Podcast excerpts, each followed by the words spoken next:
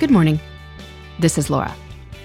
Welcome to the New Corner Office, the podcast where we share strategies for thriving in the new world of work, where location and hours are more flexible than in the past. Today's tip is that Mondays go much better when you plan your week, or at least your Monday, before Monday. You want to start your Mondays ready to go instead of wasting your starting energy deciding what to do. Now, I know that a lot of people and a lot of organizations start Monday mornings planning the week ahead. You sit down as a team and set your goals or get your marching orders, and it makes sense. Monday is, technically, the start of the work week. But energy is a funny thing.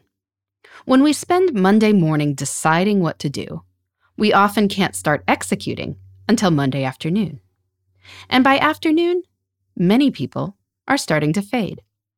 Now, this might be worth it if there was no other good time to plan, which might seem to be the case. I mean, you're not going to call a team meeting on Sunday afternoon to plan Monday morning. But why not look back a little further? For the past few years, I've planned my weeks on Fridays. Friday afternoon tends to be a great time to plan the week ahead, partly because most people aren't doing anything else of consequence on Friday afternoons. Unlike Monday morning, there's not much of an opportunity cost. So, by sitting down with your calendar and listing priorities and figuring out where they can go, you can turn what might be wasted time into some of your most productive moments of the week. Another upside of planning on Fridays? Well, one of the reasons that Mondays, and Sunday nights for that matter, can be rough is that we don't know what's waiting for us on Monday morning. We know there's a lot of work, but we don't know exactly what and what we're going to do about it. And so our brains spin in circles trying to make plans. If you go ahead and make a real plan on Friday, then you can relax and enjoy your weekend. This is true if you work in a team, too.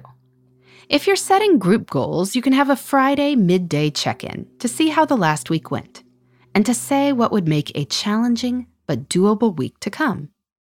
Come next Friday. What would you like to say you've done? How can that be broken down into day by day task lists? Where are you going to start? So, that is, what will you be doing on Monday morning? Feel free to extend your Friday planning to incorporate personal priorities too.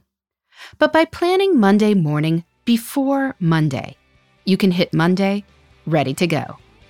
And that will help you make the most of your energy all week. In the meantime, this is Laura. Thanks for listening, and here's to succeeding in the new corner office. The New Corner Office is a production of iHeartRadio. For more podcasts, visit the iHeartRadio app, Apple Podcasts, or wherever you get your favorite shows.